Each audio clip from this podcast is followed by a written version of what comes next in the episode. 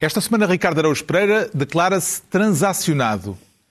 Pedro Mexia sente-se selado e João Miguel Tavares confessa-se emocionado. Está reunido o programa cujos nomes estamos legalmente impedidos de dizer.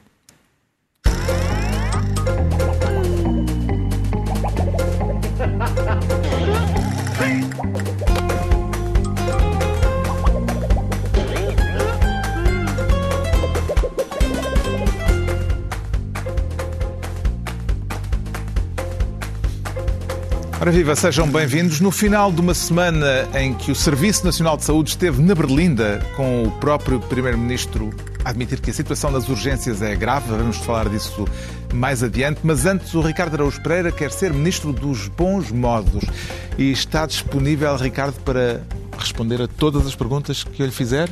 É, sim, infelizmente, Carlos, eu não tenho uh, envergadura para impor. Mesmo perguntas só... rudes. Sim, sim. Não tenho envergadura para impor que só responda a perguntas feitas com bons modos. Mas já sou casado, não é? Isso é aí logo, logo à partida estou vedado. Um... Dê-me um exemplo de um. E aqui estou muito pergunta... habituado a ser maltratado já, para, para já. Coitadinho. Dê-me um exemplo do que seria uma pergunta rude. Pelos vistos, uma pergunta rude é: então onde é que já esteve? é, pelos vistos, é, essa é rude. Quem também não aceita perguntas assim à balda é José Sócrates nem ao tribunal ele admite tal desaforo. Eu responderia, não teria nenhum problema em responder a, a todas as perguntas do Tribunal, se o Tribunal mas quisesse fazer. O Tribunal já as fez. Perguntou-lhe, por exemplo, não, mas, sim, quantas viagens já fez. Eu não teria nenhum problema em responder a essas perguntas se elas fossem feitas com bons modos. José Sócrates não aceita que o Tribunal queira saber quantas vezes já saiu do país sem informar as autoridades. Será que estamos perante um daqueles casos em que, como nos filmes, alguém refere o direito da testemunha permanecer calada para não se incriminar? Antes, pelo contrário, Carlos, esta testemunha não se cala. E, e, ainda bem, atenção, eu devo, para já, antes de mais nada, frisar que nós somos dos poucos programas que ainda falam em José Sócrates, que é um sinal de consideração e respeito que eu gostava de ver Uh, reconhecido. Uh, é um antigo primeiro-ministro. Uma espécie de M80 do Exatamente, documentário somos, político. somos a M80 do documentário político. E depois, atenção, nós na semana passada, na semana passada falámos aqui de José Sócrates, não é? Porque ele, ele queria. Uh, o que se passava era o seguinte: portanto, ele, ele tinha interposto um recurso. Foi a semana passada ou há duas, já não me lembro. Tinha interposto um recurso, porquê? Porque uma lei, havia uma lei que ele queria que fosse respeitada. Qual é o problema? É a lei de, de, que determina o sorteio do, do, do juiz de um juiz que o vai julgar, ou de um coletivo de juízes. O problema é que a lei não está regulamentada e por isso não entrou em vigor. Portanto, na semana passada tínhamos o problema de um engenheiro, acerca do qual não há grandes certezas de ser um engenheiro, que estava a tentar um, eh, que fosse aplicada uma lei sobre a qual não havia certezas de ser lei. E, portanto, até aqui tudo bem, é bastante até coerente, está certo. Esta semana é outra coisa, é, é ele a dizer que não responde ao tribunal Uh, a não ser que seja com bons modos, mas porquê que o Tribunal perguntou com maus modos? Porque o Tribunal está convencido de que ele está obrigado a comunicar, como todos os arguídos que têm termo de identidade e residência, que aliás são todos, todos os arguídos têm termo de identidade e residência, são obrigados a comunicar ao Tribunal Sócrates uh, diz que não. Se, exatamente. Se, já lá vamos. Se se ausentarem do país durante mais de cinco dias, por exemplo. E o facto de Sócrates é estar sob acusação da justiça eh, de ter cometido vários crimes parece-lhe relevante neste contexto? É um bocadinho relevante, porque é impossível estar sob acusação e não ser arguído. E é impossível não ser arguído e não ter eh, ser arguído e não ter termo de identidade e residência. Portanto, a questão é, antes, antes de mais nada, deixe-me dizer o seguinte. Primeiro, se bem se lembram, quando esta questão surgiu, o Pedro de Lille admitiu que havia termo de identidade e residência. Tanto que ele até citou o artigo 196 do Código de Processo Penal um argumento, a dizer não, porque há ali uma linha que diz que se ele faltar, toca eu. Só se de morada, não é? Exato. Agora, agora, o, ele, o, o Sócrates diz, atenção, eu não tenho termo de identidade e residência, porque o processo foi dividido. Ora, só há uma hipótese dele não ter termo de identidade e residência, é não ser arguído. Se ele não é arguído, é a única pessoa do país que está. Arguído não, acusado. Exatamente, mas ele está acusado e não é arguído. Isso, é um caso, é uma, é, uma, é uma proeza jurídica que eu não sabia que era possível. Agora, e depois esta história de, de dizer, eu gostava, sinceramente, eu gostava de ter esta lata, porque eu, eu, pessoalmente também gostava que me fossem perguntadas todas as minhas interações com o Estado que fossem com, feitas com bons modos, ou seja, chegava uma carta e dizia Vossa Excelência, se por obsequio puder fazer o favor de pagar o IRS este mês, nós agradecíamos penhorados. Coisas deste tipo. Coisas deste tipo. Penhorado está você. É uma coisa, coisas tudo, sempre, sempre que o Estado quisesse dirigir-se a mim. hum, Que o já fizesse nem- com bons Que modos. eu fizesse com bons modos, já nem falo em multas de trânsito. E que também, não, também há outro critério, que é a pessoa que exige bons modos ser portadora habitual de bons modos. Exato, que normalmente sim, sim, é- Ajuda. José Sócrates não aceita responder ao tribunal e considera ter uma boa razão para isso. Quantas viagens fez desde o ano Eu passado? não vou responder a essas perguntas, porque isso é a minha vida privada. Mas é uma pergunta feita pelo Tribunal também, neste momento, essa- e, que não, e que não tem resposta. feita essa pergunta e eu não respondi. Porquê? Porque, repare, é que eu não tenho que responder dessa forma ao Tribunal. Se o Tribunal quisesse saber, isto é, e quisesse saber, e quisesse manter para ele próprio essa, essa informação, eu não teria problema nenhum em dizer ao Tribunal o que fui fazer ou o que deixei de ir fazer. Acontece que tudo o que digo ao Tribunal vai parar ao Ministério Público, por sua vez vai parar aos jornais. E, portanto, eu não quero partilhar a minha vida privada com ah, estranhos. Ou seja, em silêncio para que não vá tudo parar aos jornais, o que é que aconteceria se este argumento viesse a fazer a jurisprudência, Pedro Mexia? Não, não, chega a ser um argumento. Se tem uma obrigação, tem uma obrigação. E depois pode, depois de cumprir a obrigação, pode acusar, fazer esta acusação, que aliás é uma acusação recorrente, eh, não inteiramente falsa e por ele usada à sociedade. Mas o facto disso, dessa acusação poder ter fundamento não, não justifica que, que de facto o Tribunal perguntou, mas eu é, é, é- isto é José Sócrates a não dar cavaco.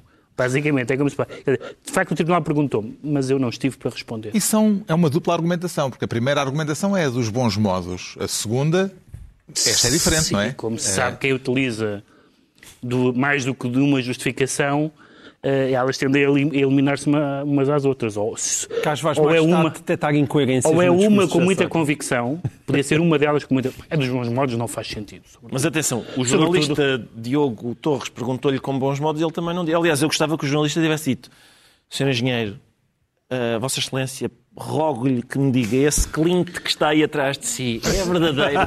Porque podia ser, atenção, por acaso não é. O verdadeiro está numa, numa galeria na Áustria, mas.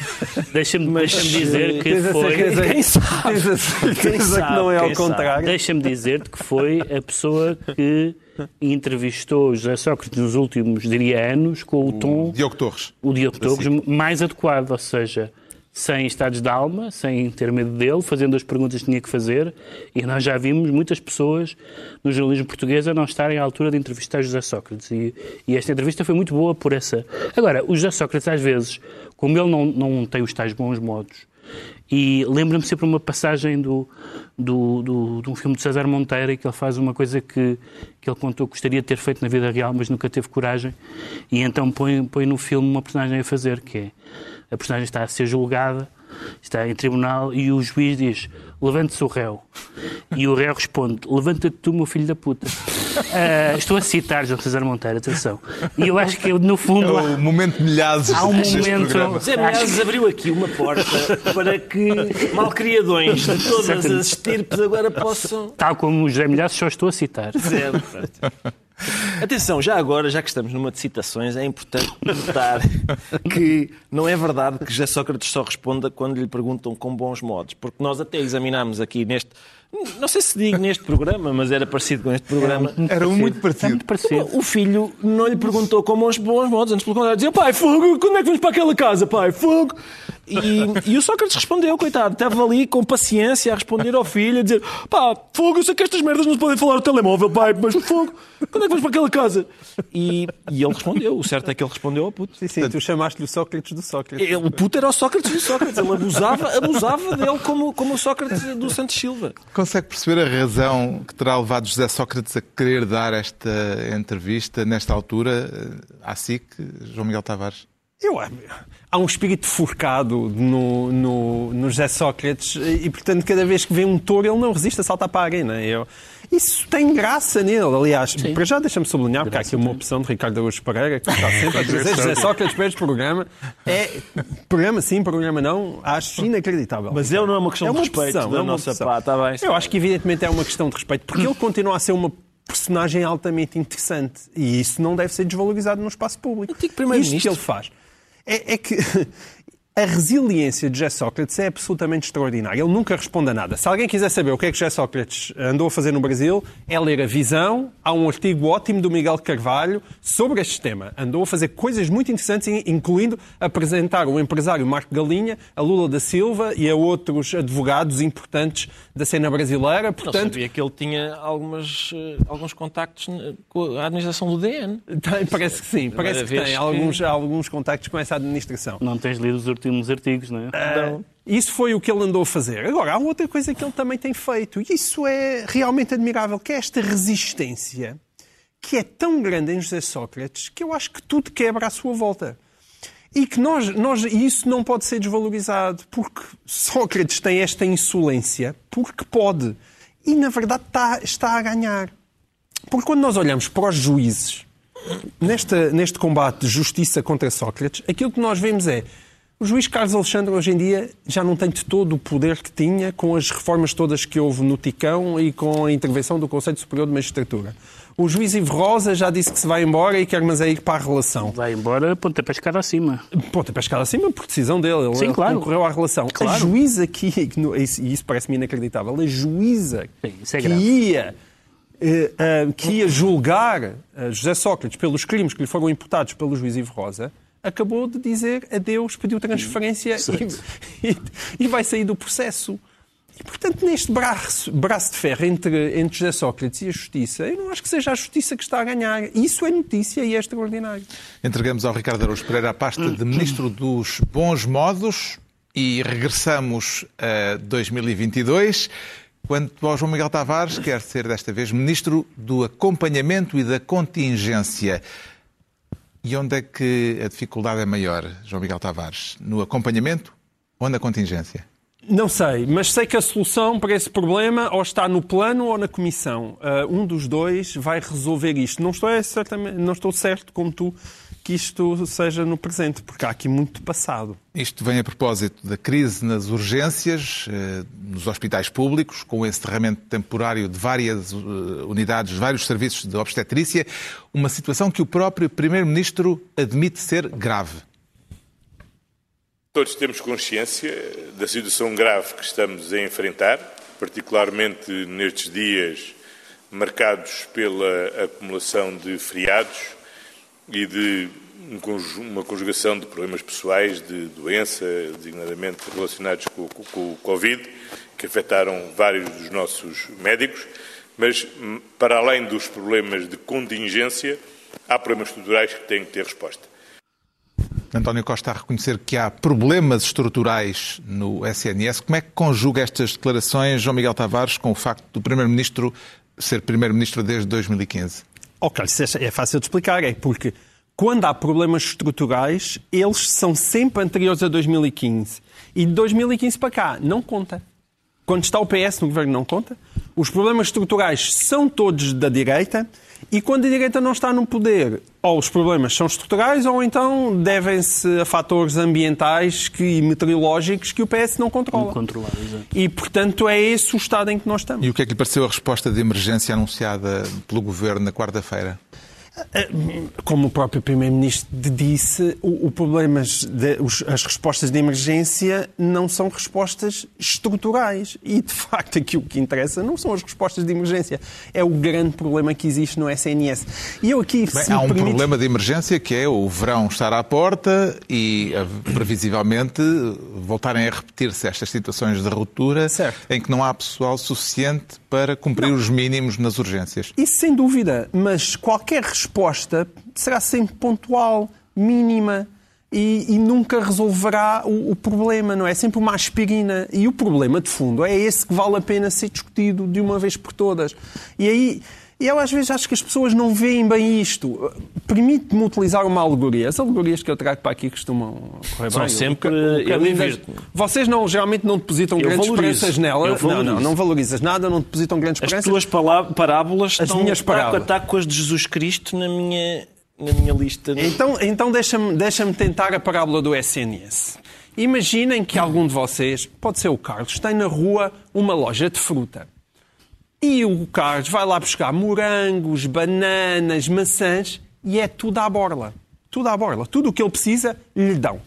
Até que, de repente, alguém se lembra de abrir uma outra frutaria na rua e, no entanto, quando o Carlos quer ir às bananas, aos morangos, às maçãs, tem que pagar. Tem que pagar qualquer pessoa olhar para aquilo e diz este senhor que abriu esta lo- loja de fruta ao lado desta que é tudo à borla é louco. Ninguém vai querer lá entrar. Para que é que eu vou comprar a fruta se tenho aqui a fruta à borla? E, no entanto, passam as semanas, os meses e os anos e a frutaria que vende fruta e cara é a, fruta que cada, é a frutaria que cada vez tem mais clientela. Mas sabes porquê? Como é que isso explica? Eu sei porquê, sabes porquê? Porque o Está dono por da frutaria está por em cara- causa a minha capacidade O empresarial. dono da frutaria cara co- compra os melhores produtores de fruta e depois e de repente o dono da frutaria da frutaria que é de Borla tem está lá com a Não. com, a, com. Não, com o sabes, sabes o que é que faz o e há muitas filas à porta pessoal ao morango Sabes o que é que faz o dono da frutaria, que era a borla? É que esse é, é de facto o problema. Vende Konami. Vê- é pois o vende. Konami Pois, exato. fresquinho. Quem quiser vai à internet, porque é isso. Mas é que eles- essa frutaria à borla que começa a é- vender Konami, mas diz que. E o problema não é do Konami. mas o fruteiro Fernando Medina diz que há dinheiro para comprar as Mas- melhores frutas E há. Esse é que é o problema. A situação é desta semana trouxe à tona eh, uma velha guerra corporativa com a Ordem dos Enfermeiros a acusar os médicos de serem os responsáveis por esta crise, esta pontual, concreta. Terá havido ligeireza na marcação de férias eh, e de folgas por parte dos médicos neste período de muitos feriados? Não, não há ligeireza na marcação de férias. A ligeireza que existe há muito tempo, há décadas e continua, é uma ligeireza na gestão. Na gestão da loja de fruta. Esse é o grande problema. Não há falta de médicos em Portugal quando nós vamos compará-los com os médicos que existem no estrangeiro. Não existe. E o investimento que se faz na saúde em Portugal é um investimento muito alto. Aliás, o Pedro Pita Barros, que é um dos maiores especialistas em saúde, ainda há 15 dias estava a dar uma entrevista ao Diário de Notícias a dizer isso. Não é, não é preciso mais dinheiro para a saúde no orçamento de Estado, é preciso melhor gestão. E quando por preconceito ideológico se tira se tira do quadro as PPPs.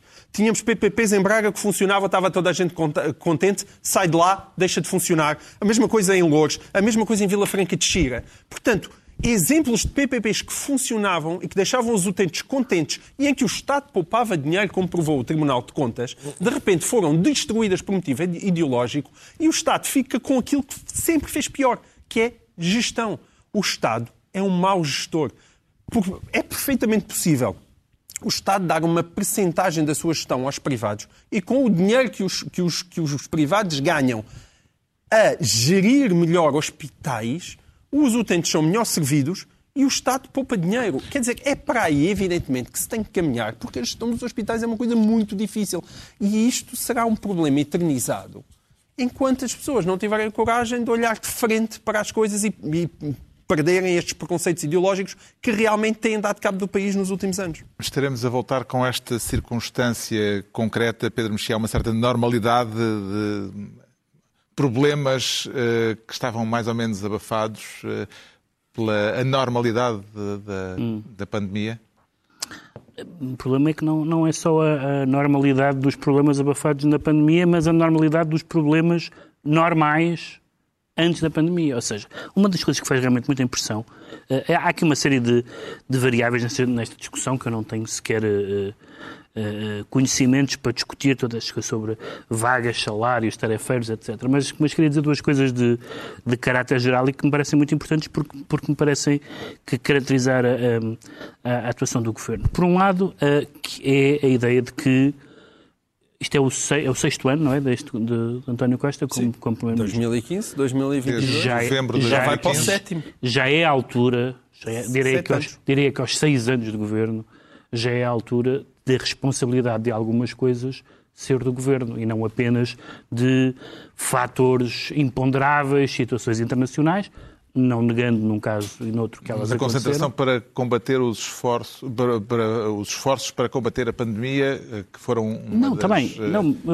mas eu, eu estou eu estou dadas pelo governo eu faz sentido não? não? mas eu estou a tratar isso se quiseres como um parente. Já já dou de barato que isso e, e- não devia dar mas já estou a dor de barato que houvesse a concentração e, e a- o combate à pandemia correu substancialmente bem e as outras coisas ficaram as outras eh, coisas ficaram prejudicadas. Agora primeiro os, os- esses, esses aos seis anos continuaram a não assumir responsabilidades sempre com o discurso de amor ao SNS é um discurso de amor com muito poucas, com muito poucas, muito poucos atos. Esta, Platónico? esta é, é muito platónico? platónico. Esta questão que o João Miguel referiu é muito engraçado porque eu tenho visto algumas das pessoas mais adeptas da cassete ideológica acusam isto de ser uma cassete ideológica, isto da, da, da, da gestão privada ou das, ou das PPPs, etc. Que é, se de facto o fito é os utentes, são as pessoas com problemas de saúde ou, ou, ou com outras que não são problemas de saúde, como, como a gravidez, ah, então o, melhor,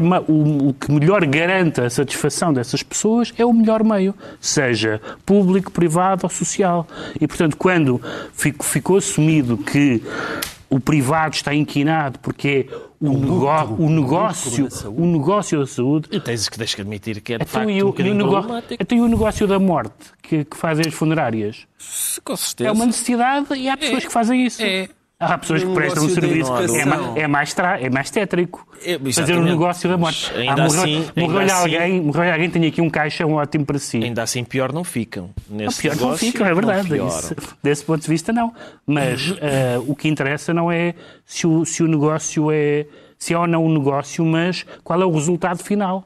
E se as, como tu dizes, se as pessoas melhoram. considerar-se Sim, mas- o Ah, não- Estado ou- nós Mas já estamos fartos de a falar aqui não sobre está a é que pagar é- duas vezes eh, Sim, Não, com, com Mas isso é que é certeza. extraordinário. As pessoas têm... certeza. Sabes quantos certeza. seguros de saúde é que já existem Claro. atualmente em Bem Portugal? sei. Essa- 3 milhões. Mas essa- 3 milhões Mas de é- seguros de sim, saúde, sim. mais a a ADSE em cima. Mas para que, mas para que essa, a mas essa é uma 200 objeção, essa é uma objeção prática eh, consequente, mas a objeção geralmente é moral, é o negócio da saúde. Mas estamos fartos Porque de eu- falar aqui sobre porque é que é problemático a saúde ser um negócio. Quer dizer, quando, quando, quando, Mas, ó, quando a questão é essa, aquelas questões sobre, por exemplo... as por exemplo- farmacêuticas? não, não, não. Aquelas questões sobre, por exemplo, há uma... As Há farmacêuticas uma, ainda é pior. Há uma doença, por exemplo, naquelas doenças que são raras, por exemplo. Há uma máquina qualquer que é muito cara, ou um medicamento qualquer que é muito caro. E eles- É natural que os privados fa- façam contas. E, pá, não vou ter esta Em situações aqui. extremamente graves, Claro, normalmente as pessoas são encaminhadas para o hospital público, certeza. mesmo estando Sim, num hospital privado.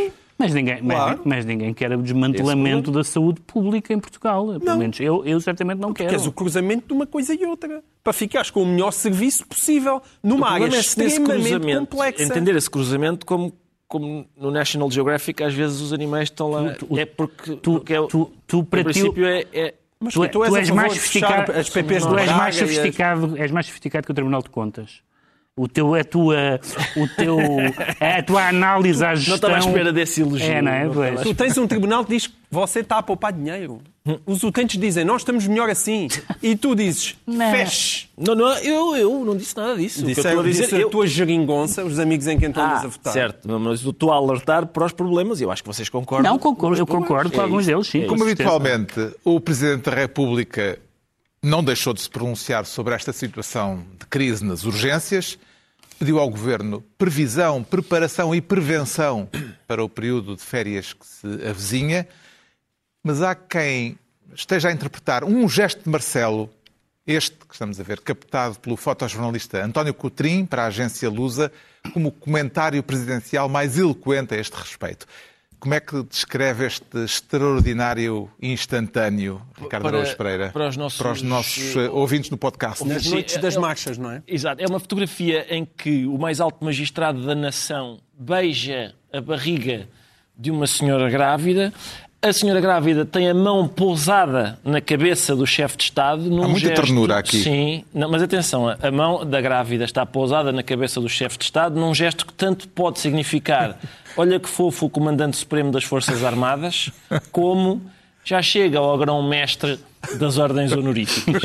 Também pode significar acaso, isso. Pode ser. Recusa essa interpretação, não está. Poderia estar Olha a ali, repeli-lo, está era isso? Podia estar a dizer, ouça, ó ó- A grão-mestre. foto é extraordinária É festinha na ao cabeça. ponto de, nas redes sociais, ter desencadeado uma série de eh, interpretações e, por outro lado, também eh, de Desconfiança. desconfianças, As redes sociais ninguém as engana. porque havia gente a dizer isto é fake, isto não é verdadeiro. Eh, perceberam a, era. a razão da, da desconfiança? A razão da desconfiança é que andam sempre desconfiados, mas para quem.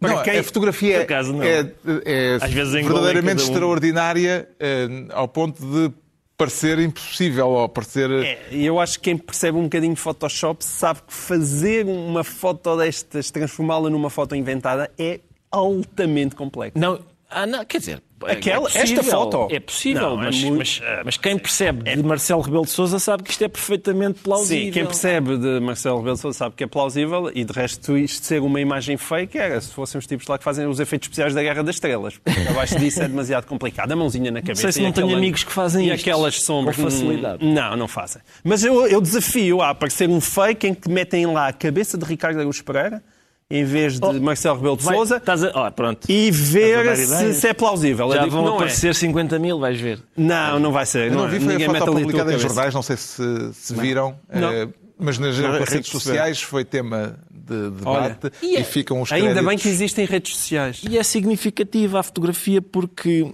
a sensação que dá é que o Presidente da República está a dizer boa sorte, bebê. Vais precisar, não vais vais para as precisar, caldas, não é?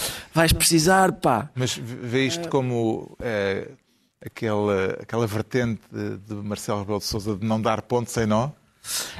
Porque isto acontece no dia 12 Exato. eh, de junho, na tribuna das Marchas de Lisboa, quando está em ebulição a questão em torno dos- das urgências de obstetrícia. Sim, eu, eu quer dizer, eu descrevi o que se vê na fotografia. O que a fotografia significa é eu cá aprecio grávidas e bebés, ao contrário de certas pessoas. Eu acho que é isso, não é? É isso que significa. Sim, talvez. O João Miguel Tavares. Vocês fica, lembram-se então, quando nós, desculpem só uma, uma nota, lembram-se quando nós pensávamos assim, epá, que chatice, estão a nascer tantos bebés na estrada. Lembram-se quando a gente deplorava que nascessem na estrada. Era até, uma, era até um momento em que, se bem se lembram, nós temos um, é uma coisa trágica de Portugal, é o índice de mortalidade nas estradas, que estava a ser contrabalançado pelo índice de natalidade nas estradas. De repente nasciam putos nas ambulâncias e tal.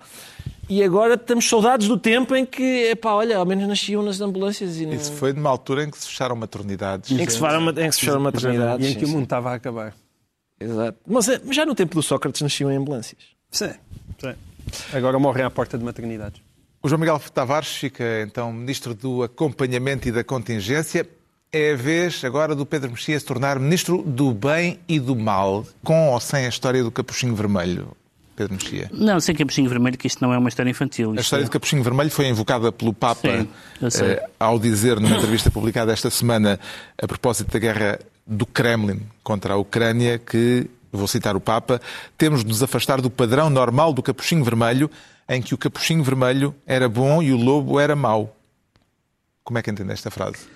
Eu acho que quando um líder de uma grande religião eh, despreza os conceitos de bom e do mau, está qualquer coisa, está qualquer coisa um pouco errada. Tanto mais que depois ele se mostra que não, eh, se demonstra que não despreza tanto assim, Sim, a porque, entrevista tem. porque depois qualifica e, e as suas qualificações são, são, são de diz, crítica à Rússia. condena a ferocidade e a crueldade das tropas russas. Sim. Eh, a qual das frases dá mais importância?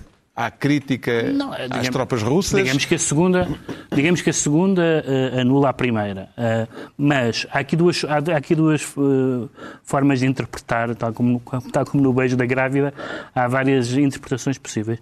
Há a interpretação de que, de que o Papa está a ser cauteloso e não quer parecer uma parte e, portanto, não quer atribuir culpas, mas quando fala de ferocidade e crueldade, e não fala de ferocidade e crueldade dos ucranianos, pelos vistos está a atribuir culpas, mas também há um outro efeito que eu acho que é mais que é mais forte do que esse, que é que é o, não é pelo facto de o de o Papa ser Papa, mas pelo facto de o Papa ser argentino. E de facto uma coisa que eu tenho visto no jornal, lido nos jornais online das línguas em que eu, em que eu leio é que a guerra da Europa tem a guerra da Ucrânia tem muito interesse na Europa e, no, e no, nos países ocidentais. Nos outros países não veem qual é o big deal desta guerra. Estão sempre a dizer. Este senhor é argentino, mas é, é argentino. chefe de Estado de um país. Eu sei, eu sei, eu sei. Europeu. A ideia de que, bom, há tantas guerras, porquê, porquê esta? Porquê esta? Porquê é que estão a dar atenção a esta? E nós, de, fa de facto, vemos as votações na, nas Nações Unidas, etc., mostram que há pessoas que acham que esta guerra não vou dizer que é especial, porque não é provavelmente especial, mas é uma guerra preocupante uh, uh, uh, e, e, inédita nos termos em que está a ser nos termos em que está a ser conduzida, inédita nas últimas décadas, bem entendido, e outras que não. Eu acho que isso é uma reação espontânea no, espontânea no Papa. Acho que um Papa não pode, em casos como este, fugir a uma condenação. O Papa frequentemente condena atos, e isto é uma invasão. Uh, bastante, não há grandes dúvidas sobre o que está aqui em causa. Até, eu até ficava mais contente que ele fizesse o contrário. Uh, que fosse, que condenasse e que, e que dispensasse os adjetivos, por exemplo. Se calhar os adjetivos talvez fossem menos necessários dizer, não, não, há aqui, uma, há aqui um invasor invadido uh, e, portanto, o que está a acontecer não é culpa da Ucrânia.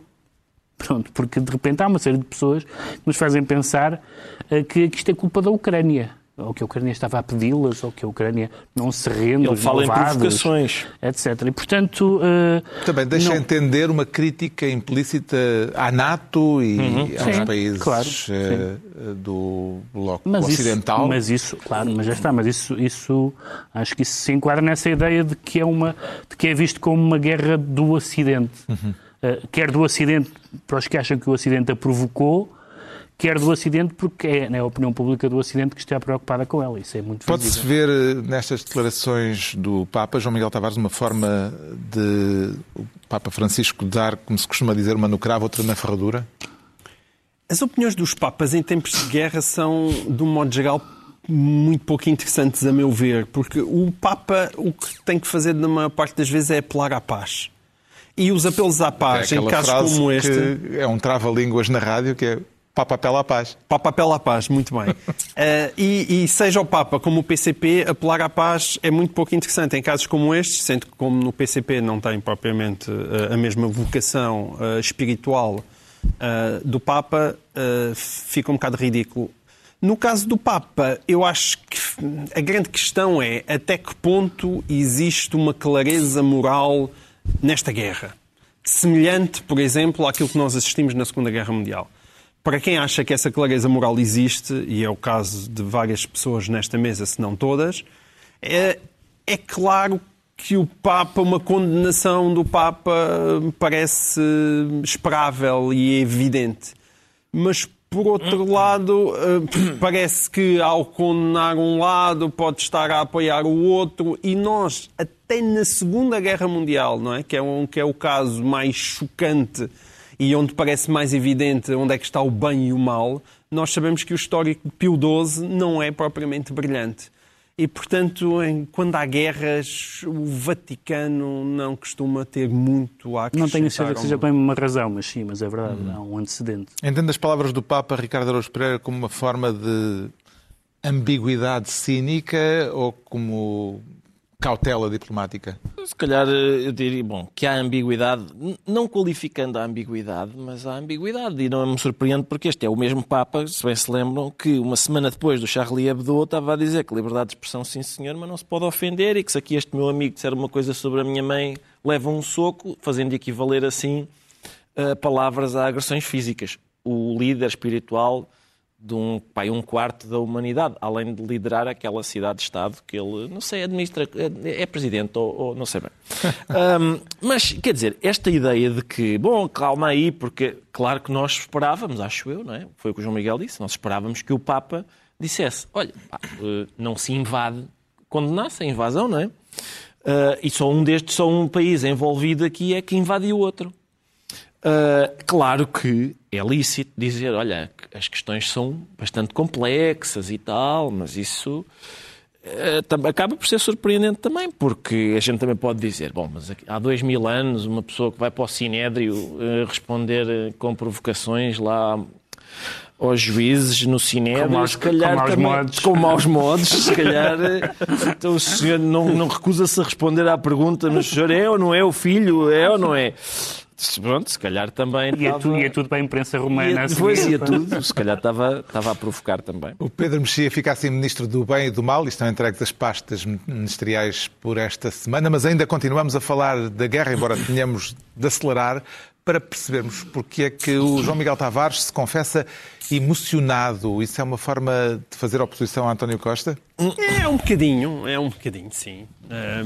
E isto é a propósito Sim. de ias introduzir. E é, Então é, introduz. introduz. é, é mesmo para fazer oposição, porque o Primeiro-Ministro ganhou protagonismo esta semana a nível europeu pelo modo como se opôs ao reconhecimento à Ucrânia do estatuto de país candidato à União Europeia. Agora, nós temos que pensar para além das emoções. Eh, A política às vezes é assim, tem esta parte desagradável, não nos permite só pensar com, as- com o coração, é preciso também pensar eh, com a cabeça. João Miguel Tavares sente-se emocionado porque Costa diz que é preciso pensar para além das emoções. Costa argumenta que não se podem dar falsas expectativas aos ucranianos. O que é que está em jogo nesta situação, João Miguel Tavares? Não sei. Ainda não Muito percebi. bem, passamos ao próximo tema. Não Boa sei, noite, ainda não semana. percebi. Não, eu trouxe aqui este tema porque, como eu tenho aqui os meus caros amigos em alta consideração, eu estou à espera que a sua inteligência fulgurante consiga interpretar o que é que António Costa está a querer com isto, porque alguma coisa está a acontecer. Eu não acho que isso ainda esteja bem esclarecido. A Hum. Entretanto- posição de António. Sim. Eh, de- A posição de António Costa? Sim, a posição de António Costa em relação à Ucrânia não é uma posição óbvia. É bizarra esta. esta... Até porque, entretanto, Cada vez menos óbvio, aliás. Sim. entretanto, um francês, um alemão e um italiano Sim. chegam a Kiev. Parece o princípio de uma anedota, mas é aquilo que aconteceu esta semana. Macron, Scholz e Draghi foram à capital ucraniana dizer que apoiam o reconhecimento da Ucrânia como país candidato à adesão. E Costa parece ter ficado, de repente, a falar sozinho. Para aprender. Não, não, não, não, Sim, não, não. para aprender. Acho que é isso, porque ele, repare, esta, isto que o Costa diz, Não está, não.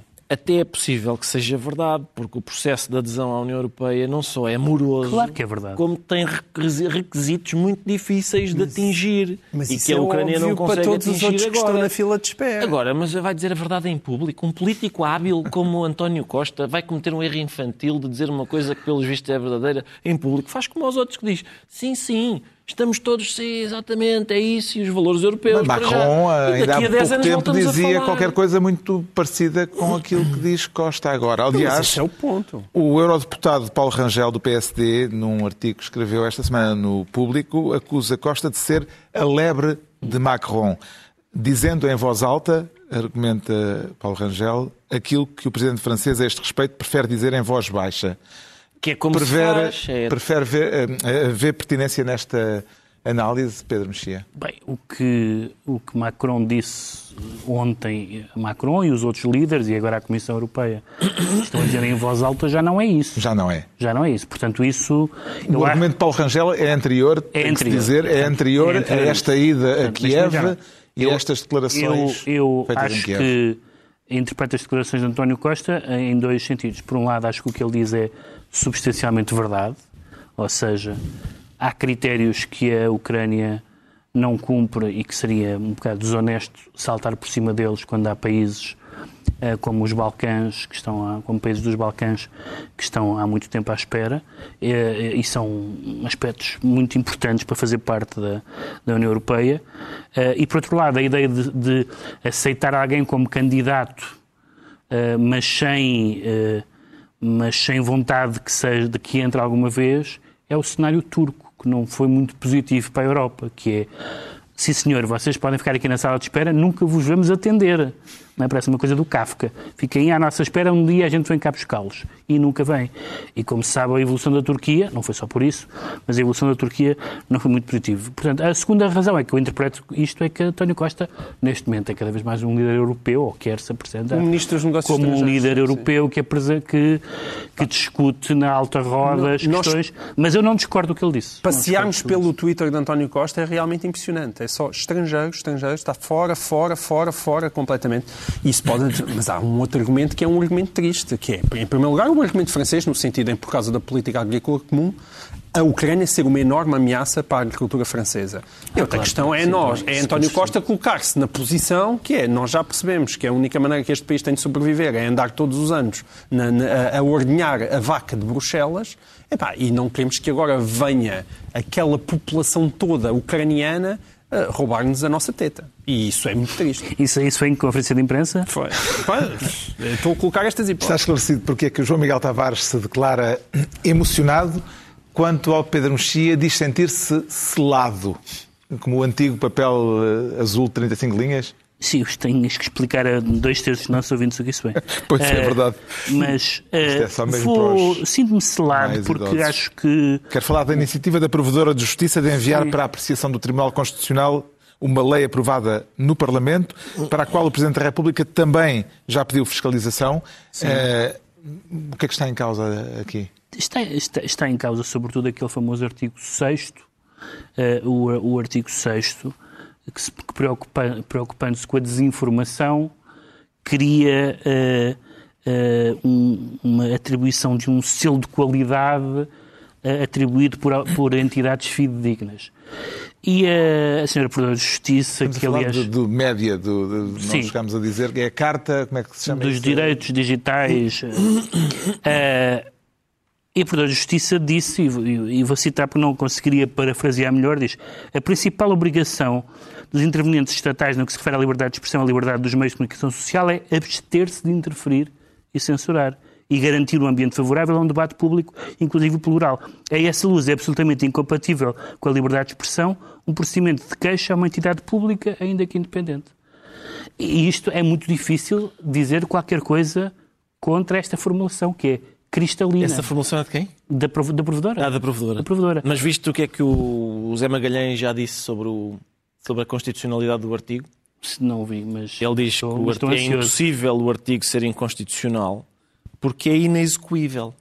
Ah, sim, na altura. Ora, se é inexecuível. Estou-me a lembrar de alguns artigos da Constituição não, inexecuíveis. Não pode ser inconstitucional. Mas... Eu assim também faço leis. faço uma lei cheia de é, artigos inexecuíveis. Logo à partida ele assume que aquilo não é há, há, um, há, há, várias maneiras de entender um Estado de Direito e uma democracia. E a, aquela em que eu me reconheço é aquela que diz que a principal obrigação dos intervenientes estatais no que se refere à liberdade de expressão é abster-se de interferir e censurar. Claro. Temo que o famigerado artigo 6 que é o pomo, da, o pomo da discórdia, possa representar na prática o regresso de algum tipo de censura, Ricardo Araújo Pereira, ou Isso... essa garantia do, eh, de um dos pais, se não mesmo sim, sim. O, o, pai da, desta norma jurídica, um, tranquilizou Uh, não, não, não. E na altura, atenção, na altura toda a gente ficou muito surpreendida porque a lei não tinha tido a, a, a, a oposição de ninguém. Mas o António Filipe depois escreveu um texto no público em que dizia que o PCP tinha requerido que fossem votados separadamente os números 1 e 6, ou seja, as alíneas 1 e 6 deste artigo 6, uhum.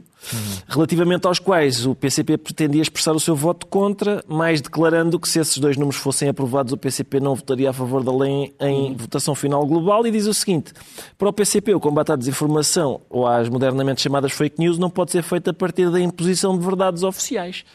Concordo. Compreende-se a demora do Tribunal Constitucional na análise do pedido de fiscalização do Presidente da República, ao ponto de aparecer agora este outro pedido de fiscalização exatamente no mesmo sentido, João Miguel Tavares? Paga, um caso tão importante como o da lei das met das, dos metadados estava lá desde meados de 2019. E, portanto, passaram quase três anos. Portanto, não, isso não me espanta. Já sabemos porque é que o Pedro Mexia se anuncia selado. Agora, rapidamente, tem mesmo de ser com muita celeridade. Vamos tentar perceber porque é que o Ricardo Araújo Pereira se declara transacionado. E a transação está a ser lucrativa? Parece, é fácil explicar e é rápido também. Parece que está a ser muito lucrativa. Sim, é falar do Twitter. Do Twitter. Que é um Twitter. assunto... Twitter e Sócrates são os assuntos é um assunto do... que me interessa muito, até porque Ricardo. recentemente falou-se tanto no Twitter, porque o Twitter, como se sabe, neste momento é propriedade de milionários bonzinhos e humildes, que têm apenas dezenas de milhões de, de euros.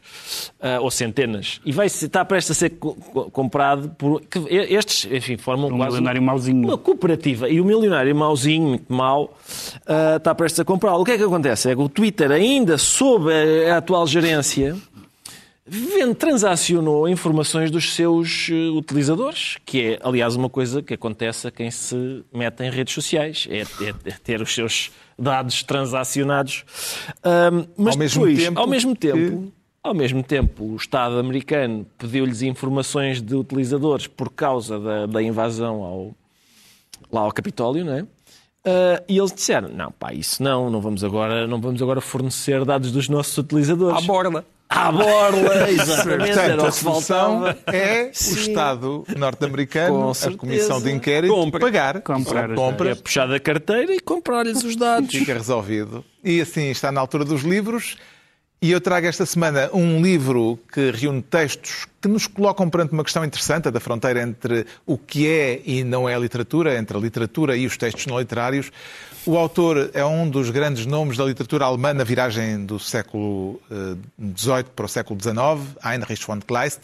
Kleist, como acontecia com frequência nos primórdios dos jornais, foi jornalista, foi diretor entre 1810 e 1811 de um jornal importante de Berlim, uma publicação que hoje seria classificada como um jornal sensacionalista, publicava relatórios da polícia, notícias de crimes, pequenas histórias, pequenos faits divers, eh, tanto da atualidade como coisas intemporais.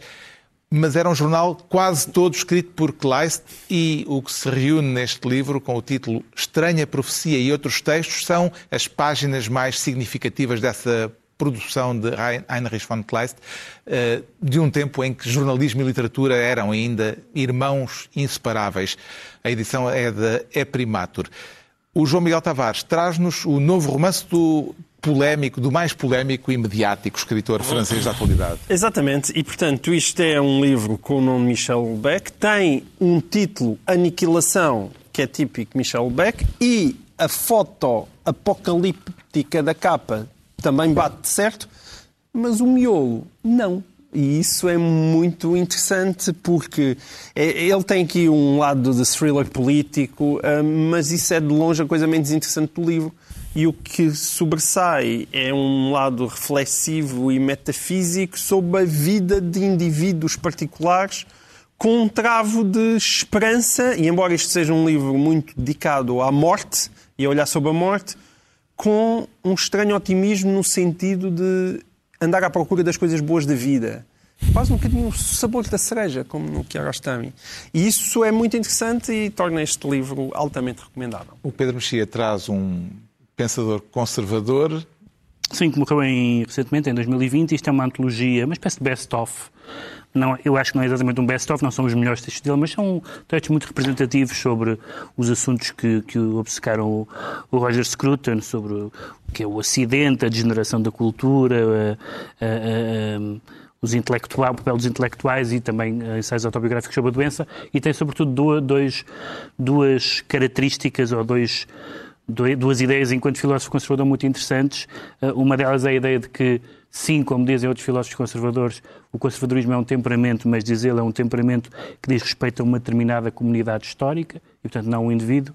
E, em segundo lugar, contra os conservadores liberais, diz ele que todas as coisas que realmente importam, e ele diz a educação, a cultura, a religião e a família, mostram os limites do mercado. São matérias em que o mercado não pode ditar as suas leis e isso mostra que o mercado tem os seus limites. Em contrapartida, o Ricardo Araújo Pereira traz um ficcionista progressista.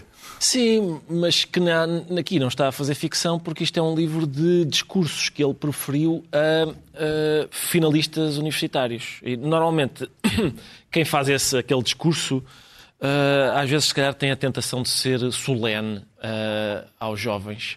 Ah, não é o caso dele. Ele é bastante. Ele, Kurt von Dele, Gutt. Kurt von Gutt, exatamente. Ahm, atenção, o livro não, é só, não são só discursos ah, finalistas, também tem alguns ensaios e, e até e outros textos, como por exemplo um chamado O escritor mais censurado de uma época, da sua época defende a primeira emenda.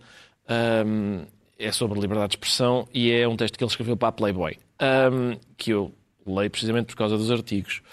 Um, e as entrevistas. Exatamente. E, mas é isso, é, é um, são discursos, são aqueles, normalmente aqueles discursos, as pessoas que fazem esses discursos a, a finalistas universitários têm a tentação de ser solenes e explicar-lhes o que a vida é e, e falar uh, gravemente sobre a vida. Não é o caso dele, que até é bastante contraintuitivo às vezes.